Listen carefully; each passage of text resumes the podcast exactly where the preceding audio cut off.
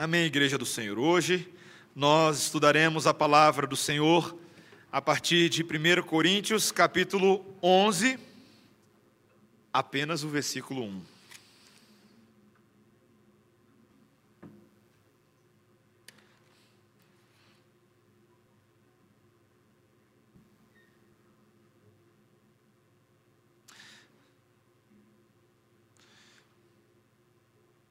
Primeira epístola de Paulo aos Coríntios, capítulo 11, o versículo 1, diz assim a palavra do Senhor: sede meus imitadores, como também eu sou de Cristo.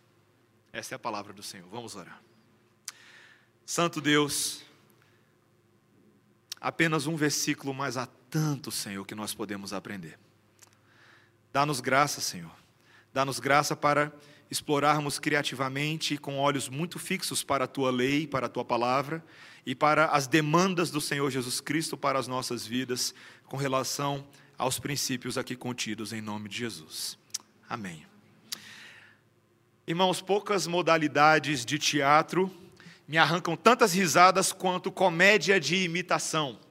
Eu não sei se você já teve a oportunidade de ver um pouco isso, e quando eu falo comédia de imitação, eu não estou me referindo àquela tipo pantomima, em que as pessoas pintam o rosto de branco, mas eu estou fazendo mais referência àqueles que fazem troça com pessoas na rua imitando sombras delas. Eu não sei se vocês já viram esses antes. Pessoas que têm a habilidade de imitar trejeitos de outros. Gosto muito daquelas que fazem impersonação de vozes de atores famosos e por aí vai. Outro dia eu estava assistindo um quadro de uma peça relativamente famosa, em que dois pacientes se sentam diante de um doutor, e ele pergunta: bom dia, qual é o seu problema? E os dois estão vestidos exatamente iguais, e eles simultaneamente apontam um para o outro e dizem ao mesmo tempo: ele é o meu problema.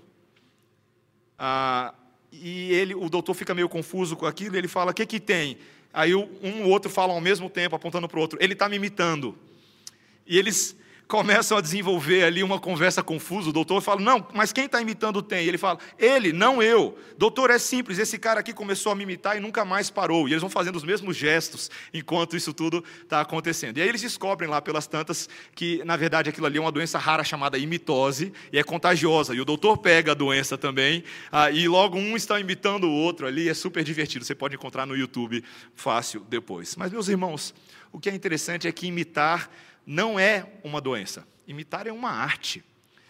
Imitar é tanto uma arte quanto uma habilidade de todas as pessoas, além de ser um dos principais padrões de Deus para a manifestação da sua glória nesse mundo, na vida das pessoas, na vida da sociedade. Nesse texto de hoje, o apóstolo Paulo, de maneira muito sintética, muito objetiva e até conclusiva do argumento anterior dele, ele dá um imperativo aos seus leitores: me imitem, porque ao fazê-lo vocês também estarão imitando o próprio Cristo, para o qual todas as coisas apontam e do qual eu também sou um imitador. Há uma lição para nós aqui importante, meus irmãos, e se nós queremos ser bons propagadores do Evangelho, nós precisamos aprender a ser bons imitadores, entender como funciona bem esse negócio e como nossa vida pode desenvolver essa habilidade. Eu gostaria de, nesse sermão, um pouco diferente, mais temático, trabalhar 3 verdades a respeito da imitação de Cristo, que nós podemos claramente enxergar em todas as Escrituras e também são os princípios por trás desse imperativo do apóstolo Paulo. Primeiro, que a imitação é um dom criacional de Deus. Segundo lugar, que a imitação foi corrompida pela queda. E terceiro lugar, que a imitação deve ser redimida como ferramenta da propagação do Evangelho.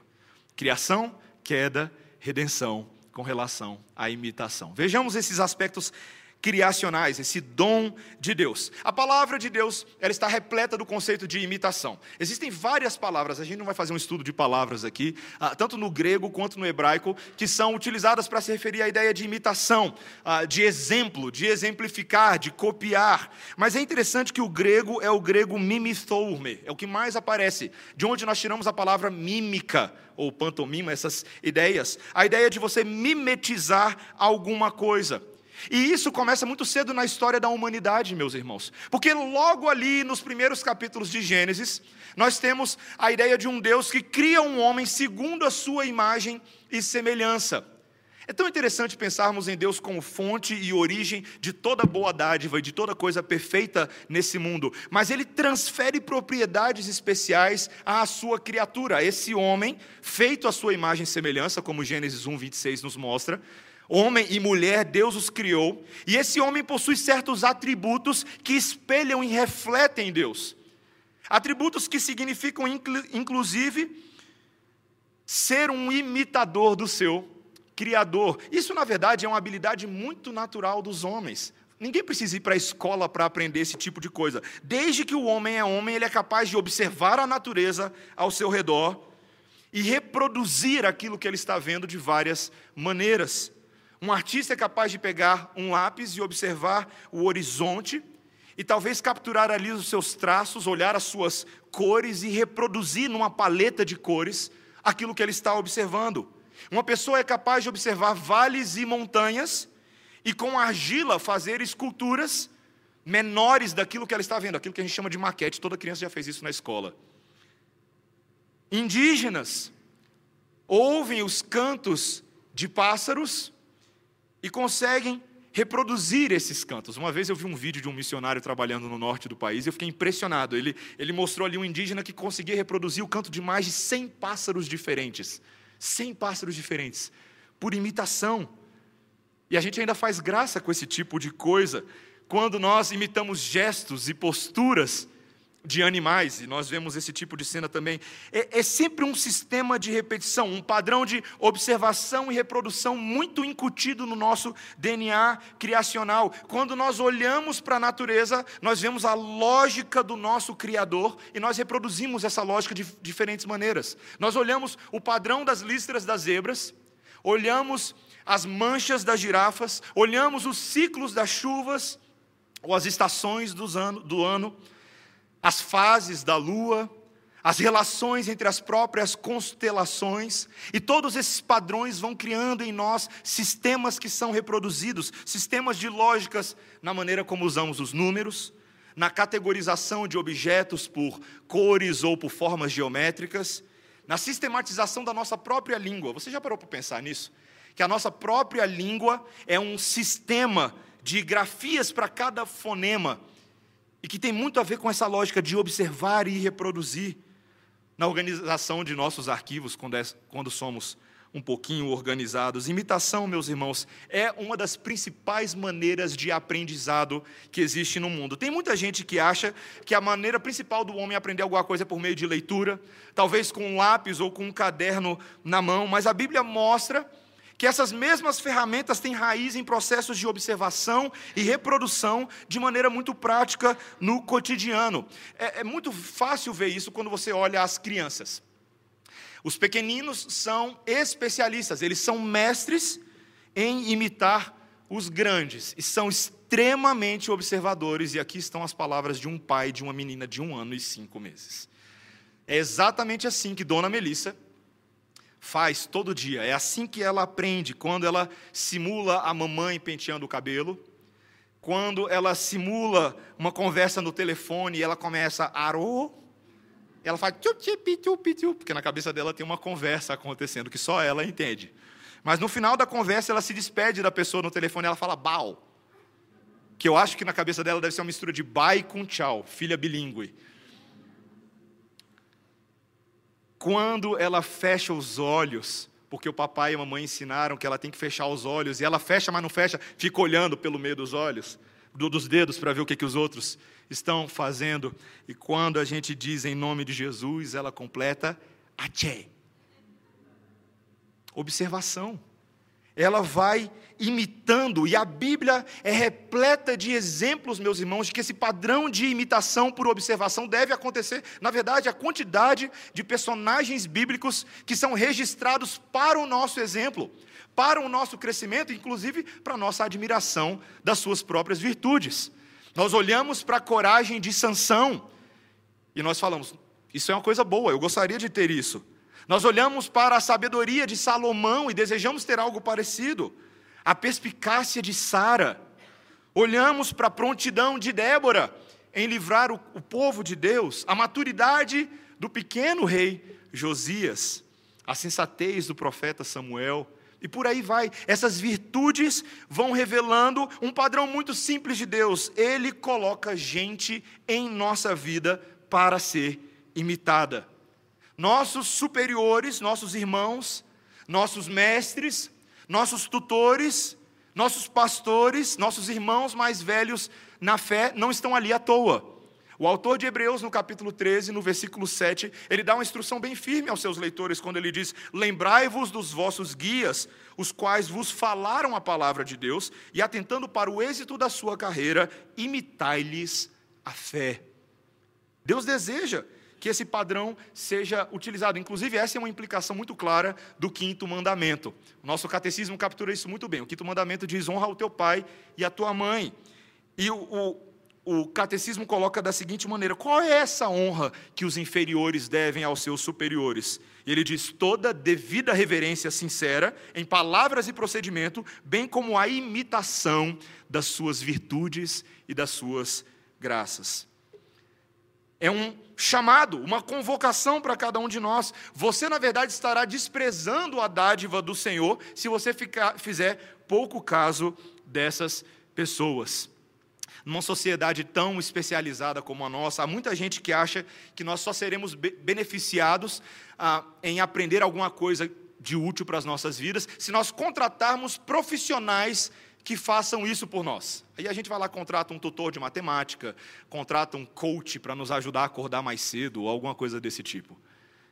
Mas, meus irmãos, eles até podem ter o seu valor, mas existem mestres da vida que estão muito mais presentes no nosso cotidiano do que simplesmente os profissionais da vida. Eu mesmo tive uma oportunidade, uma ilustração que eu já contei aqui, quando eu era da minha antiga igreja. Por acaso, fiz amizade, uma amizade fora da curva. Eu geralmente tinha amizade com gente da minha idade, mas fiz amizade na igreja com um senhor bem mais velho do que eu. Seu Jofre, já falecido hoje. E Seu Jofre me tomou para amigo, e eu tomei ele por amigo. Um dia ele me chamou para tomar café na casa dele, e fomos eu e minha esposa, que na época era minha namorada, para tomarmos um café na casa do Seu Jofre, 89 anos de idade, e naquela época eu era apenas um adolescente, com os meus 19 anos. Mas é tão interessante, meus irmãos, as histórias que ele passou a contar para mim, alguém que já tinha concluído o curso de filosofia em 1933. Alguém que concluiu o curso de filosofia em 1933. Alguém que viu os resquícios da Primeira Guerra e de cabine, bastante da Segunda Guerra. Alguém que, inclusive, serviu o Exército Brasileiro em várias dessas guerras. Alguém que viu gente morrendo. Alguém que foi comerciante e teve sucesso e perdeu tudo. Alguém que, mesmo sendo velho, perdeu alguns dos seus filhos para enfermidades. Alguém que, sendo casado já há muitos anos, tinha uma esposa, naquele momento, há 23 anos em coma, e ele cuidava dela todos os dias, Dona Odil Goulart. E o Senhor me deu o privilégio, irmãos, de ir tomar um café com ele, enquanto eu ouvia ele tocando gaita e flauta doce para a gente. Uma experiência que eu não troco por absolutamente nada nesse mundo. Quando eu e Débora já estávamos de mudança para outro país, poucos meses depois recebemos a notícia que ele veio a falecer. E 2 semanas depois que ele faleceu, a esposa também faleceu. Observação nos ensina demais, irmãos, demais. Ouvimos histórias que nos parecem tão distantes, mas é a história de gente mais experiente, mais sábia, e que também fez mais besteira que a gente, e pode ensinar: não vá por ali, vá por aqui. Como a palavra de Deus criou esse padrão para nós. Isso foi algo que Deus criou e deseja que as pessoas sejam assim, inclusive no seu corpo. Mas nem só de graças viverá o homem, meus irmãos. Adão e Eva, logo ali no início da sua caminhada, usufruíram também da queda. A transgressão da lei do Senhor foi um dos grandes, piores momentos da história do homem. A queda que levou o homem a passar a imitar aquilo que é mal, a amar aquilo que é odiável aos olhos de Deus. E é muito interessante, a gente precisa entender que a coisa desandou com Satanás em primeiro lugar. O pecado de Lúcifer, aquele anjo de luz, foi o pecado de um anjo que não se contentou em ser um dos anjos de maior escalão na hierarquia angelical, não se contentou em ser chamado para servir e imitar o seu Criador em toda santidade e propósito, ele preferiu se igualar a Deus e ser o detentor de um poder e de uma posição e de uma identidade que não eram originalmente seus. E é isso, meus irmãos, que nós chamamos do primeiro pecado de plágio na história. Quando alguém rouba propriedade de outro e atribui para si mérito e origem naquilo que não é dele. Satanás é especialista nisso, e ao longo de toda a história da humanidade, nós podemos perceber esse padrão de pecado do plágio de Satanás contaminando a história da humanidade. Muito cedo na história dos homens, à medida que as culturas vão florescendo, nós vemos o surgimento de ídolos. Ídolos nas culturas egípcias, nas culturas babilônias, nas culturas mesopotâmias, nas culturas persas. Ídolos, pedaços de madeira e pedra, absolutamente mudos, que levam créditos por coisas que eles não tinham capacidade de fazer, como nós vimos o apóstolo Paulo falando na semana passada e na semana anterior. Uma boa safra, chuvas que regam a terra, fecundidade e multiplicação de filhos eram atribuídos a esses ídolos. E Paulo chamou isso muito bem de adoração de demônios, nos lembrando da conexão com Satanás. Além disso, meus irmãos, Satanás tem se infiltrado num número enorme de religiões místicas, fazendo exibições de poder, de sinais e prodígios, e muito efeito especial, para enganar, se possível, o próprio povo de Deus. O sincretismo que eu e você observamos hoje na cultura brasileira revela bastante dessa ferramenta de Satanás.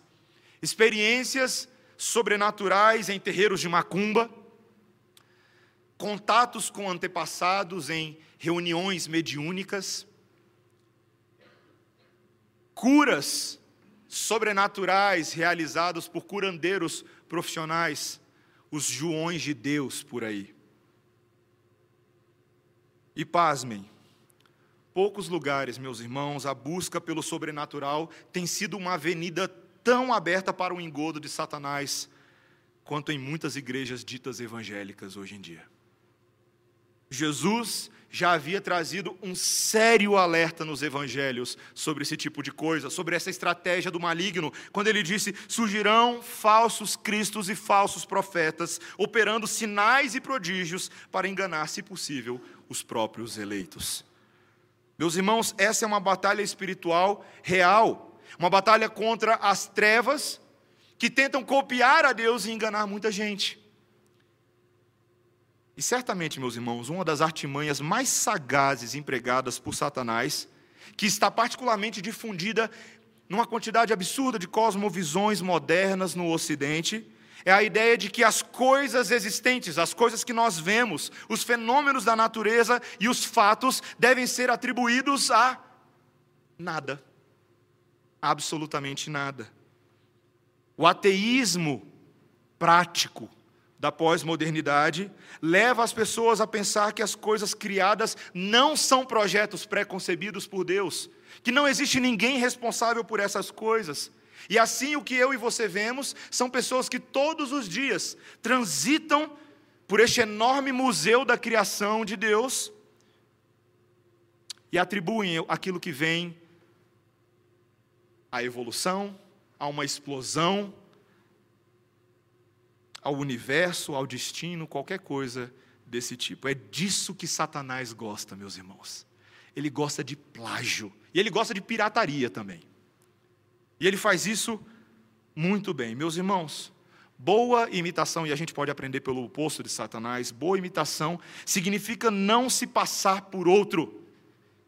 Significa não anular, não mentir a respeito da sua verdadeira identidade ou do conteúdo das ideias de outras pessoas. É por isso que, para não cair no pecado do plágio, você deve usar aspas e citar corretamente a fonte nos seus trabalhos, dando crédito a quem crédito e honra a quem honra. Eu sou professor hoje e me dói o coração, meus irmãos, a quantidade de alunos que plagiam sem medo. achando que aquelas palavras ali colocadas vão enganar um professor. Isso não acontece, meus irmãos. E você também não deve entrar nessa moda. Não entre na modinha da pirataria. Não entre. Não entre naquela de, todo mundo faz, então eu vou fazer também. Respeite a propriedade das pessoas. Respeite a propriedade intelectual, a propriedade física, a propriedade de conteúdo. Essa é uma das grandes distorções de Satanás. É fazer o homem esquecer que, junto com a dádiva da imitação, Deus também determinou a moralidade das coisas, aquilo que é certo, aquilo que é errado. Pelo fato de Deus ser Ele mesmo a fonte de toda a verdade, o Criador estabeleceu que nós seríamos subcriadores a partir dEle, e não a revelia dEle. Não pode, meus irmãos, existir neste mundo verdadeiro conhecimento, verdadeira epistemologia, que não tenha Deus como parâmetro de verdade, que não tenha uma fonte de verdade, um modo de verdade, e um propósito de verdade nas coisas. Hoje existe uma linha de educação muito forte no nosso país, que tem nas suas bases epistemológicas a ideia do construtivismo, de que você é capaz de construir conhecimento, você pode construir a sua própria epistemologia pela sua própria experiência, sem a necessidade de um professor, sem a necessidade de um instrutor que lhe forneça as respostas de maneira pré-concebida. Se você tem dificuldade de localizar de quem eu estou falando de duas pessoas muito famosas, Piaget, como psicólogo, e Paulo Freire, um dos mais famosos pedagogos no mundo. E é interessante, para Paulo Freire, a prática didática todinha dele se fundamentava na crença de que um educando, um aluno, assimilaria o objeto de estudo, fazendo uma dialética com a realidade, criando ali a sua própria educação. Ele constrói o seu próprio caminho. Você não deve interferir em muita coisa, deixa a criança construir. Na verdade, ele dizia que todas as técnicas mecanicistas de ensino eram alienantes. A criança deve ser capaz de determinar o rumo do seu próprio aprendizado. Tem escolas inteiras hoje que você pode matricular o seu filho que partem dessa premissa. Métodos por aí, eu não vou dar o nome deles, mas é muito fácil localizar essa forma de pensar. Meus irmãos, nós temos que ter uma crítica equilibrada a esse tipo de coisa. Se por um lado nós podemos afirmar sim, que Deus criou pessoas com capacidade de interagir, de ter experiência com o ambiente ao seu redor e descobrir sim coisas novas no ambiente, elas não são novas para Deus. Deus é o parâmetro determinador do que são essas coisas. Ele não me deixa dar nome àquilo que ele tem outro nome. E Ele quer que nós tenhamos capacidade de nos relacionar moralmente com a verdade dEle nesse mundo. O papel do homem é explorar o jardim de Deus, segundo Deus, porque o jardim é dEle. Devemos copiar o seu jeito. Meus irmãos, por causa da queda, por causa do pecado, há muita coisa que não pode ser imitada. E na própria Bíblia existe uma quantidade tremenda de narrativas e exemplos que não são prescrições para o povo de Deus, são coisas que nós deveríamos evitar. Você não deveria ler sobre a mulher sedutora de Provérbios e pensar, nossa, que inspiração, que musa, ninguém vai fazer isso. Você não pode olhar para a obstinação de Golias e enfrentar o povo de Deus e falar assim, nossa, que homem aguerrido. Que homem determinado. Não é assim não, meus irmãos. Outro dia eu vi uma coletânea, um livro chamado O Grande Livro dos Vilões e Vigaristas, do Otto Penzler. Achei muito interessante. Ninguém espera, naquele livro, que você leia a história do vilão e almeje crescer para ser igual a ele. E talvez isso possa parecer um pouco ridículo para você, mas às vezes a coisa é muito mais sutil. Muito mais sutil. Em nossa cultura, os grandes modelos de imitação hoje são artistas, são celebridades que conduzem vidas, às vezes, completamente desgraçadas. Homens e mulheres que são entregues aos vícios, à promiscuidade, conhecidos pelo seu palavreado torpe, blasfemo, gente que está tateando o significado nas coisas, mas sem nunca encontrar e de vez em quando emitem opinião pública de que desejam tomar a sua própria vida e fazem escola. Meus irmãos, os produtos culturais muitas vezes nos levam a adorarmos homens e mulheres que representam o oposto da virtude da imitação. Mas, infelizmente, nós nos ligamos aos seus modismos, aos seus hábitos e filosofias, porque eles nos parecem felizes. Se ele parece feliz, eu quero ser feliz também. Eles nos parecem bem-sucedidos, por isso que eu vou me vestir igual a ela, eu vou andar igual a ela, eu vou falar igual a ela, eu vou cantar igual a ela. Mas essas filosofias, meus irmãos, estão fadadas a condenação e juízo, e não devem ser imitadas. É isso que Deus tentou incutir na cabeça de Abraão e Ló, naquela situação de Sodoma e Gomorra, se lembra? O autor de 2 Pedro, Pedro, quando retoma essa história, lá em 2 Pedro capítulo 2, versículo 6, ele diz: Deus reduziu à cinza as cidades de Sodoma e Gomorra e condenou-as à destruição, havendo-as posto para exemplo aos que vivem impiamente. É isso que vai acontecer com quem vive de forma ímpia. É fogo. É pedra. Meus irmãos, imitação certamente não é uma cópia irracional e sem reflexão das atitudes das pessoas, das outras coisas.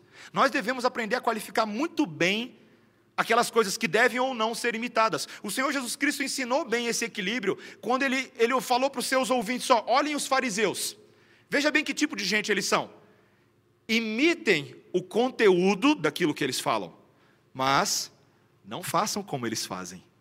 Há algo sim que você pode extrair dali, mas seja criterioso, para que você não venha se tornar um papagaio de pirata. Você já ouviu essa expressão antes? Sabe o que é papagaio de pirata? Papagaio de pirata é aquele povo que, quando tem gente famosa na televisão, eles ficam com a cabecinha assim por trás, tentando aparecer e dizer: tudo que ele está falando eu concordo.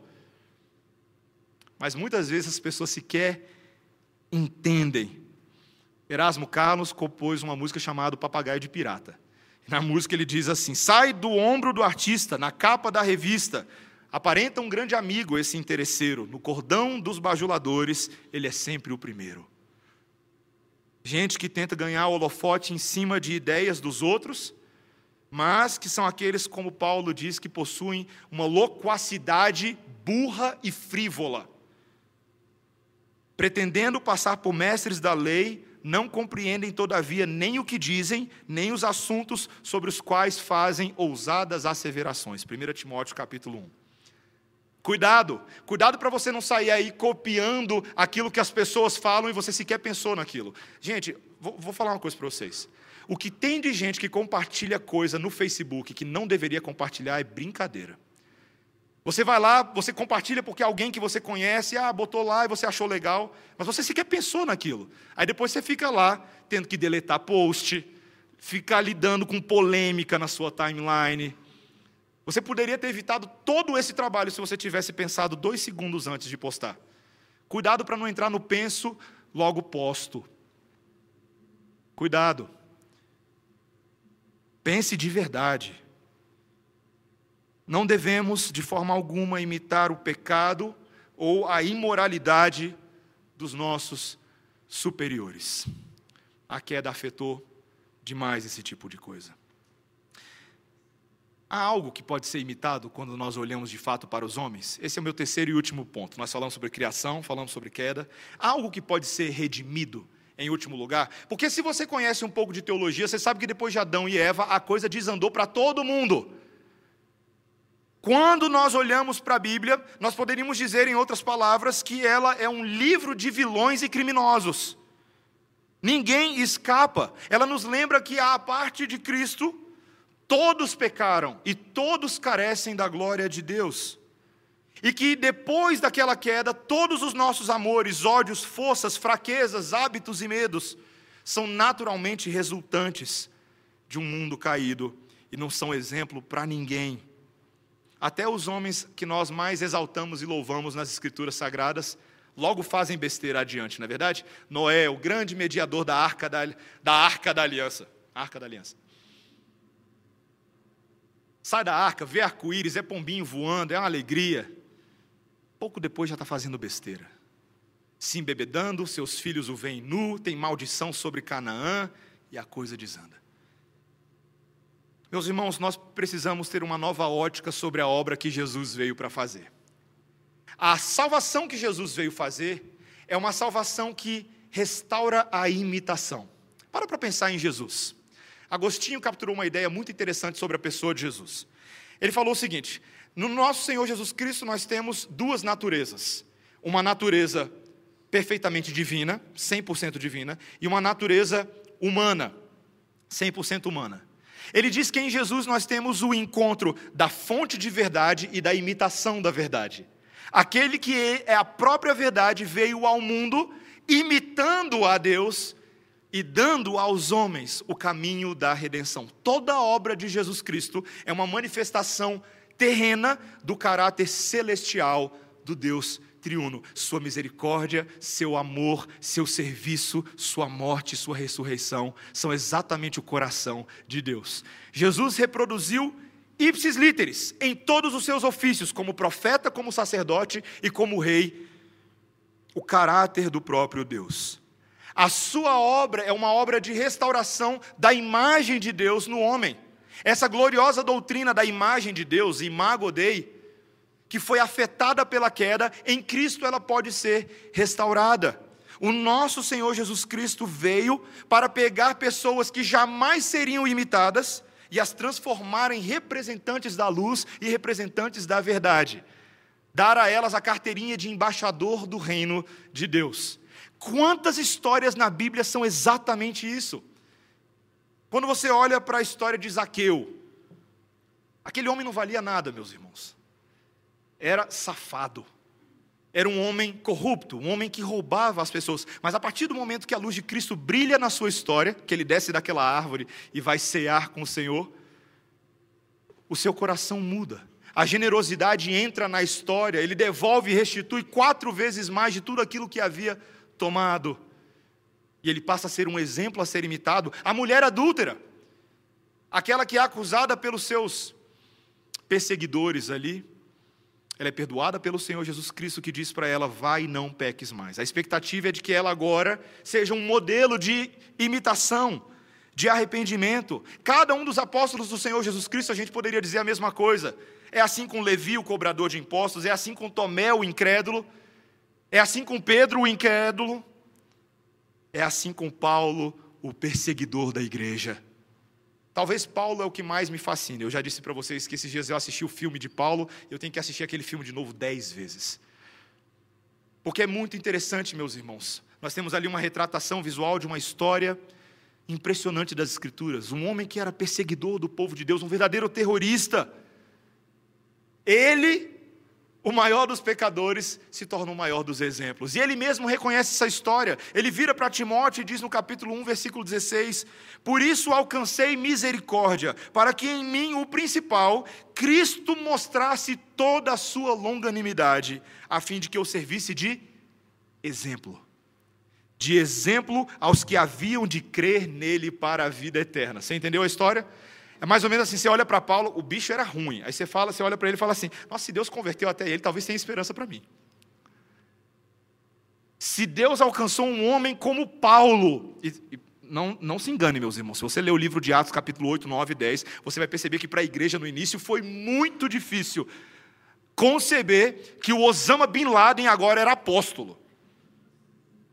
Eles não podiam conceber esse tipo de coisa, mas essa é a comparação, e eu acho que ela é bem justa.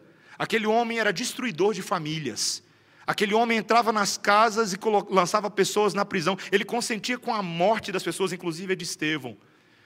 Aquele que outrora nos perseguia, agora é um pregador do Evangelho. Que poder é esse de Deus? De transformar criminosos em pessoas que podem ser imitadas. Quando eu olho para as histórias das Escrituras, vejo enorme esperança para cada um de nós. A minha e a sua história é uma história muito complicada, mas no Evangelho, por causa da cruz de Cristo, por causa do perdão dos pecados, por causa da ressurreição dele, o pior pecador pode ser imitado. O pior pai de família hoje, desleixado, abusivo, grosso, irresponsável, pode ser um exemplo de cuidado amanhã. a esposa mais insubmissa, mais orgulhosa, mais preguiçosa, pode ser respeitadora, diligente, virtuosa em Cristo Jesus. Os filhos mais rebeldes, como aqueles filhos de Jacó que nós falamos hoje de manhã, podem ser arrependidos, podem ser dóceis. Meus irmãos, eu amo uma boa história de conversão. Eu não vou contar nenhuma agora, mas eu só queria dizer para vocês que eu amo uma boa história de conversão. Tem poucas coisas que me geram tanta alegria no coração quanto observar a história de transformação que Deus faz na vida de uma pessoa. Deus tem poder e nós podemos passar a imitar essas pessoas que herdam a fé em Cristo Jesus. Quando nós olhamos, por exemplo, para a galeria dos heróis da fé em Hebreus capítulo 11, todo mundo exalta aquela galeria, mas a história daquelas pessoas anteriormente era terrível. Quando você olha para Raabe, Raabe era uma moça que vendia o seu corpo para o uso dos homens de Jericó. Mas aquela ímpia gentílica agiu com fé e foi contada entre o povo de Deus, entre os eleitos do Senhor. É assim com cada um deles, com Abraão, com Moisés, com Jacó. E é por isso que o autor de Hebreus diz: e desejamos que cada um de vós, falando conosco e com os leitores originais, mostre o mesmo zelo até o fim, para completa certeza da esperança, para que não vos torneis indolentes, mas sejais imitadores dos que pela fé e paciência herdam as promessas de Deus. Meus irmãos, cada um de nós foi chamado para imitar e ser imitado. Para imitar e para ser imitado. Cada um de nós em Cristo Jesus é modelo de imitação. 1 Pedro capítulo 1, versículo 21, para isso mesmo fosse chamados, porquanto também Cristo padeceu por vós, deixando-vos exemplo para que sigais as suas pegadas. Todo mundo conhece a história do lava-pés de Jesus, essa que nós lemos hoje. Às vezes a gente se esquece qual é o propósito daquela história. Para que o Senhor Jesus Cristo lavou? Não era para dar um banho em Pedro, ele deixou isso bem claro. Não era para impressionar apenas os seus apóstolos. Mas ele deixa bem claro: eu estou dando exemplo para vocês, para que vocês façam exatamente a mesma coisa. Há uma expectativa muito séria da parte do Senhor Jesus Cristo. Ele transforma cada um de nós em padrão dos fiéis. É assim que Paulo instruiu Timóteo. Quanto a ti, ser padrão dos fiéis na palavra, no procedimento, no amor, na fé e na pureza. E não era só porque Timóteo era pastor, era porque Timóteo era crente. Isso é o que é esperado de todo filho de Deus, que ele tenha uma palavra a ser imitada, uma conduta, um procedimento a ser imitado, um amor, uma fé e uma pureza. É isso que faz com que Paulo chame todos os outros para olhar para ele. O que também aprendestes e recebestes e ouvistes e vistes em mim, isso praticai, e o Deus da paz será convosco. Filipenses 4, 9. Filipenses 3, 17. Irmãos, sede meus imitadores, e atentai para aqueles que andam conforme o exemplo que tendes em nós. O grande ponto da imitação, meus irmãos, é que as pessoas têm assim uma oportunidade de conhecer o Senhor Jesus Cristo. Elas podem olhar para nós, para as nossas atitudes e ver Cristo em nós. É uma grande responsabilidade, não é verdade? Para pensar. Uma responsabilidade que é um privilégio, mas é também um compromisso profundo. Pais e mães, por exemplo, têm a maior oportunidade como professores do que qualquer outra pessoa do mundo. Os seus filhos na sua casa, aquele menino ou aquela menina, eles olham o papai, eles olham a mamãe, acreditam e praticam aquilo que eles ensinam por meio dos seus atos. Um pai que diz acreditar na escola dominical e depois não vai, ele está ensinando por suas ações que realmente ele não acha isso muito importante.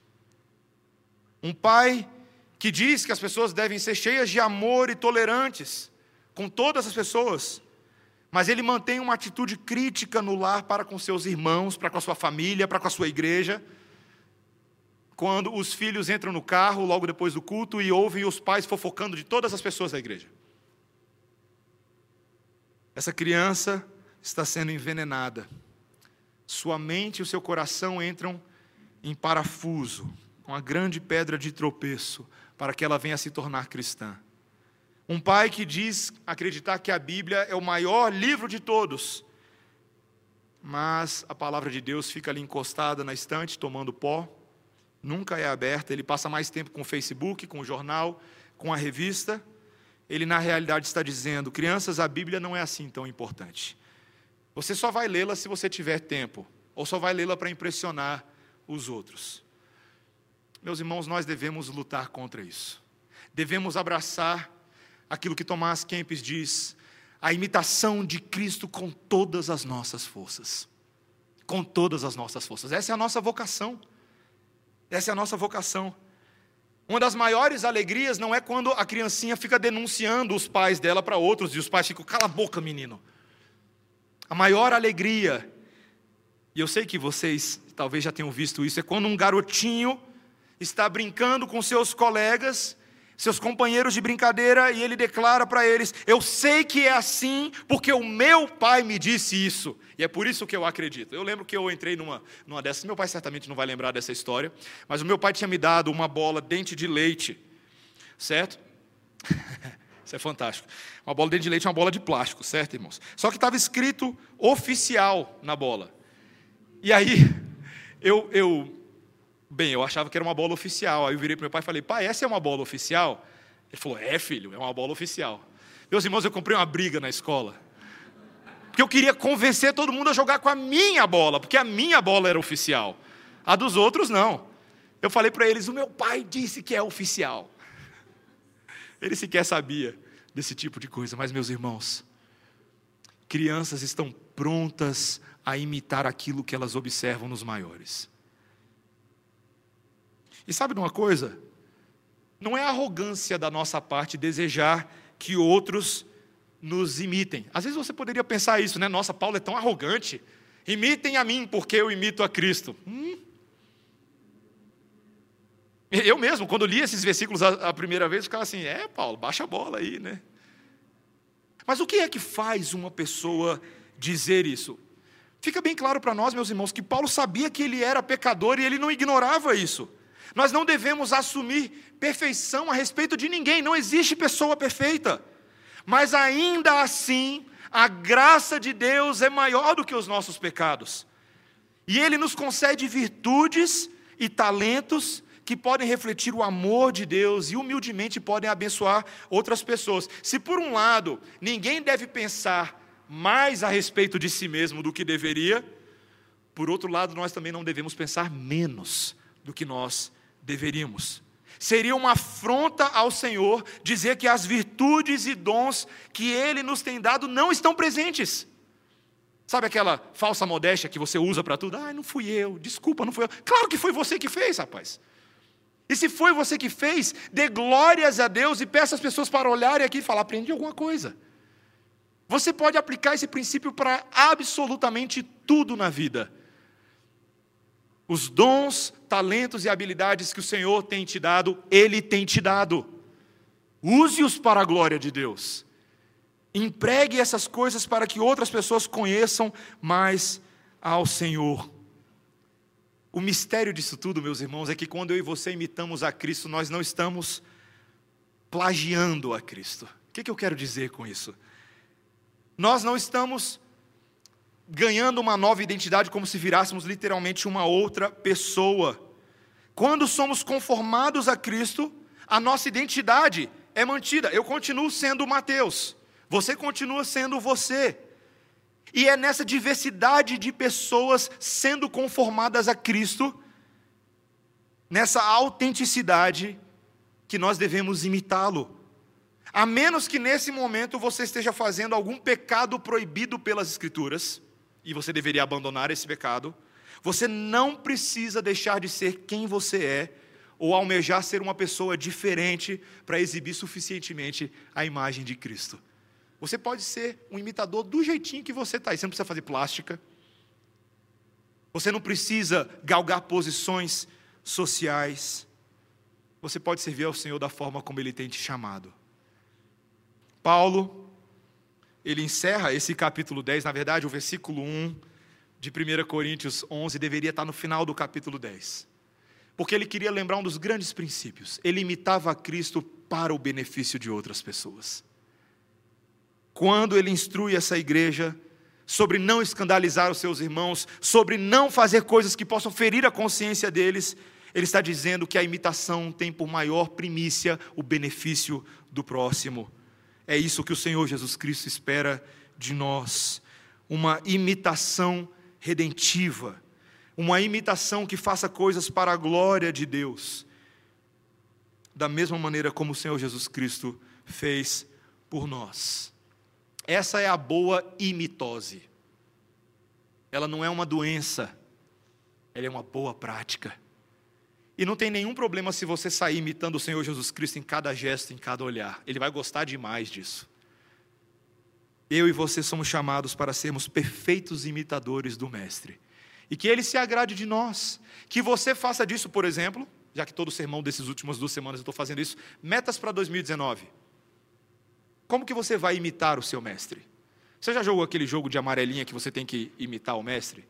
A forma como a pessoa cruza a amarelinha do início até o final é a forma como o outro tem que fazer também.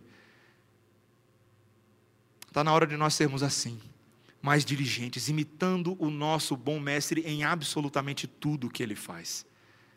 E se você fizer isso, você vai perceber uma coisa maravilhosa: outras pessoas vão ser beneficiadas. Outras pessoas vão ser beneficiadas. Importa que você diminua e que Cristo apareça. Amém? Vamos orar, irmãos. Senhor Deus, nós te louvamos, porque há uma boa imitação que nós podemos assumir para nós nessa noite.